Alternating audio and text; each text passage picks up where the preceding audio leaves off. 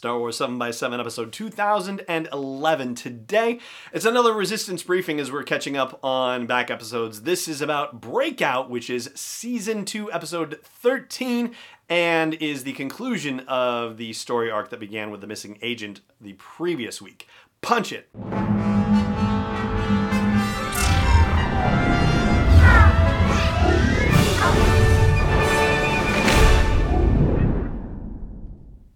Hey, Rebel Rouser. I'm Allen Voivod, and this is Star Wars 7x7. Thank you so much for joining me for this episode. So, here we are. Breakout is Season 2, Episode 13, and the other half of our cliffhanger episode that began with the missing agent. This is a full spoiler breakdown episode for this particular episode of Star Wars Resistance. So, if you haven't seen it yet, you know, it's been a week.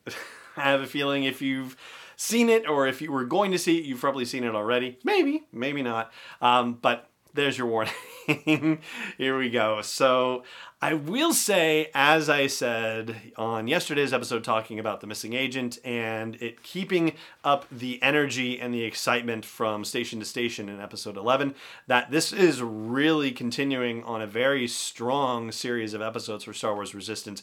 And they actually get a little bit daring with it because we have torture scenes for Synara and Yeager. Like they're actually in the interrogation chairs and getting zapped with electricity and going which you know is done you know comparatively lightly if you will. But you know it's still them getting interrogated with pain which is you know kind of rather surprising especially with resistance supposed to be you know targeted toward a slightly younger audience than say rebels was or the clone wars was. But it seems like they are maybe maturing into it a little bit, perhaps. But I'm kind of skipping ahead a little bit.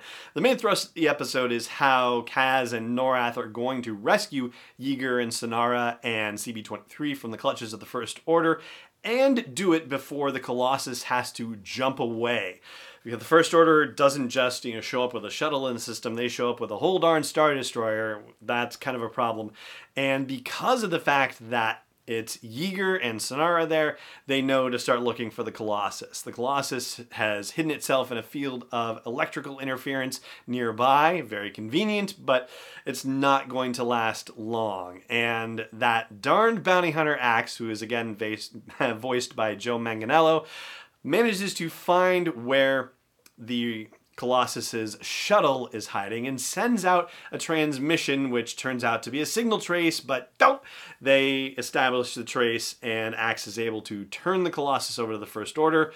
Doesn't ultimately end up well for Axe in the First Order because the Colossus is able to jump, but not before a surprise is laid for our audience. We see the aces arguing with Captain Doza about staying and wanting to help.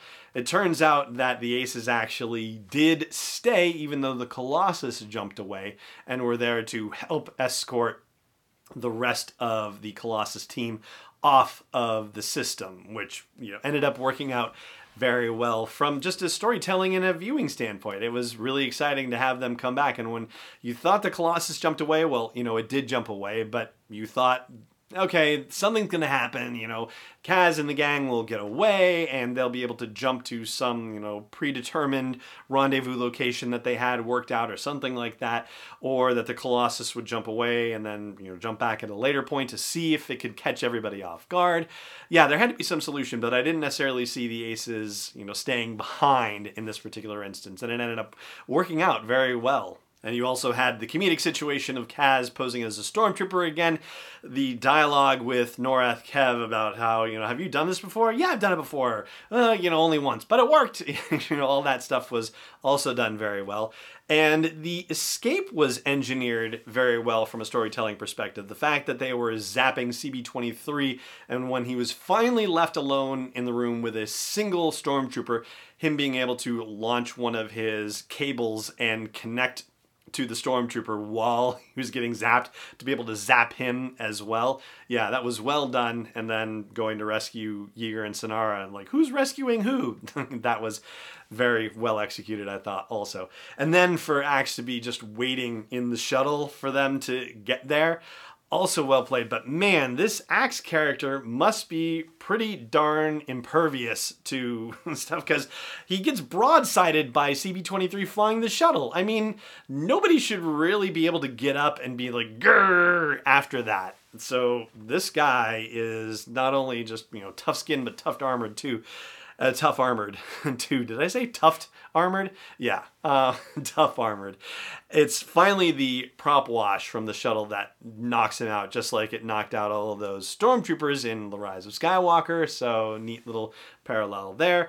And there you go. The Colossus jumping back into the system just in time with TIE fighters crashing into it unexpectedly and then jumping back out. Good fun. Good fun very solidly executed and exciting episode to wrap up this two part story arc. But it turns out that we're not necessarily done with it just yet, and I will explain what I mean right after the break. Stay tuned.